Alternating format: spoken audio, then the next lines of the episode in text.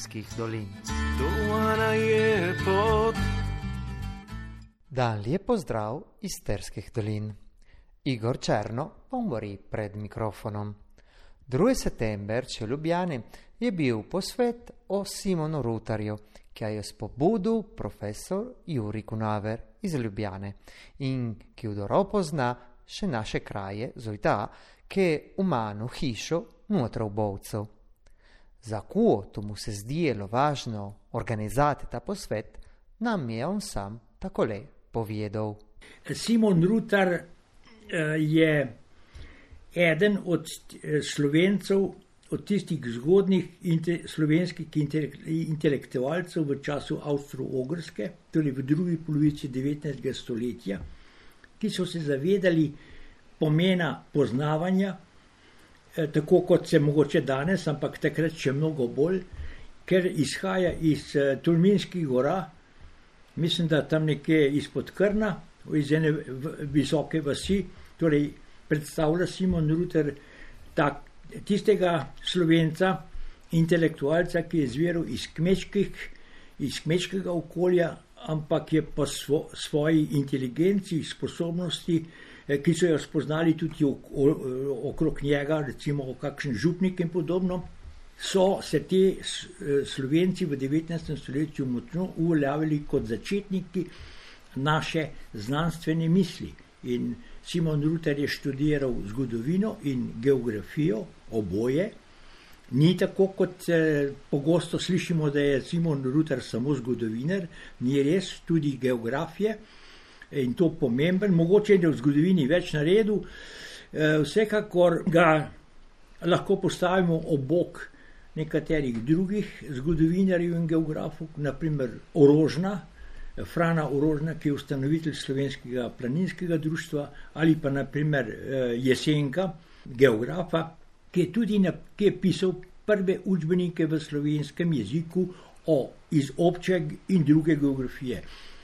No, jaz osebno do, zelo dobro poznam predvsem zgodovino in pomen Blaža Kocena iz Ponikve, ki pa še malo bolj zgoden, ampak spada v isto, med iste stebre, na katere se mi še danes lahko naslonimo. In Simon Rutar je kot pač sosed Beneške Slovenije izbral si to pokrajino, ki mu je bila najbližja in je, je njej po svetu vse svoje moči, čeprav za današnje razmere mogoče ta njegov, to njegovo delo je malce pre, preskromno, ampak nikakor ne moremo biti prezahtevni.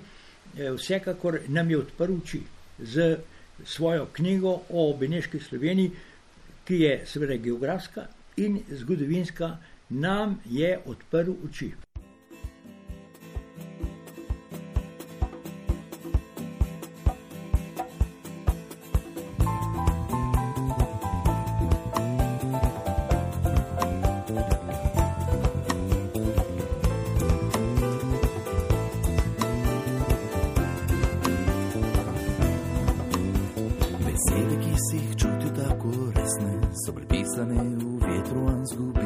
sežnin Ku kaplji od žasu se zasule Šelje rahlo udarju pamet marcljan suhe Upanje predraga žalost Tam pod nebu ne je zvesto Bog tebi Za reči u katerih mjest nikdar verjeju Tvoja pomoć za prežive Za prežive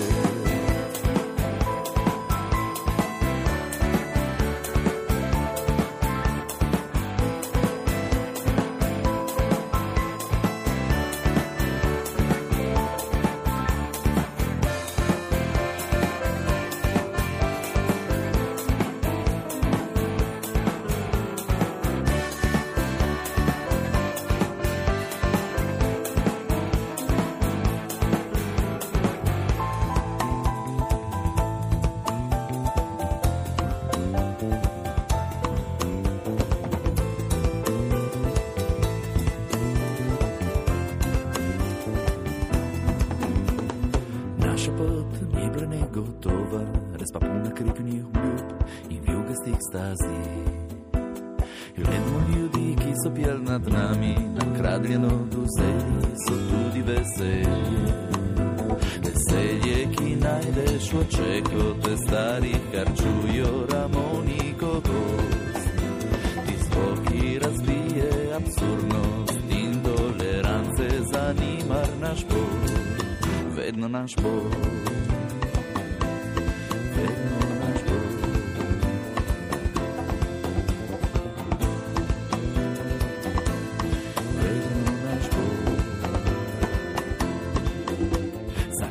njega pretekost njema vič veljave.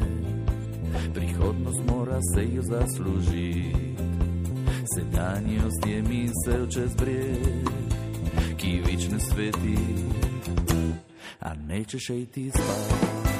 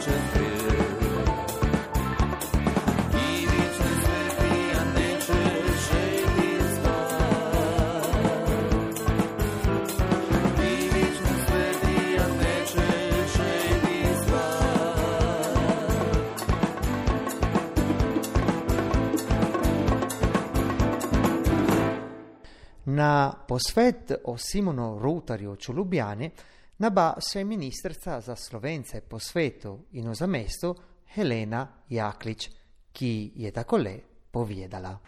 Pred 120 leti je pri Slovenski matici v okviru serije knjig Slovenska zemlja išla knjiga Simona Rutarja Beneška Slovenija. Čeprav je takrat minilo že 33 let od tistega žalostnega plebiscita, zaradi katerega je skoraj 30 tisoč slovencev, živeči v Beneški Sloveniji, prišlo pod kraljevino Italijo, slovenska matica ni zatajila svojih rojakov. Beneška Slovenija in njeni ljudje so za njo ostali del slovenske zemlje. Danes, žal, mnogi v matični domovini več ne vedo, da se slovenski narodni, kulturni, jezikovni prostor ne končuje na državnih mejah. Čaka nas še veliko dela, da bomo Slovenci, ki živimo tu v Sloveniji, še posebej mlajše generacije, ob Veniš- ob obisku Veneške Slovenije, Avstrijske Koroške, Gorskega Kotarja, Porabja pomislili slovenska zemlja. Današnji posvet slovenske matice lahko v luči te želje resnično iz srca pozdravim. Kot lahko tudi pozdravimo skrb matice pri njenih rednih stikih slovenci v zamestvu, pa tudi po svetu. Ne le strokovno skrb, temveč tudi priste prijateljske stike, ki jih z njimi gojijo. Zahvalo in priznanje k zbrani temi današnjega posveta pa si Slovenska matica in raziskovalna postaja ZRC SAZU Nova Gorica zaslužita še zaradi ene prav nič manj pomembnega podarka. Mesto in pozornost spominov velikih mož in žena v našem narodu dajeta zgodovinarju, arheologu in zemljepisu Simonu Rutarju. Nekje sem prebrala, da si je, ko je bil v Splitu, silno želel vrniti domače kraje. Njegovo hrepenenje se je nekaj let pred njegovo smrtjo uresničilo. Še bolj pa se uresničuje danes, ko se prek referatov in premislekov uglednih in eminentnih predavateljev vrača v domače kraje narodnega spomina. Za nas to je so vse. Hvala lepa za poslušanje oddaje Pot do Terskih dolin.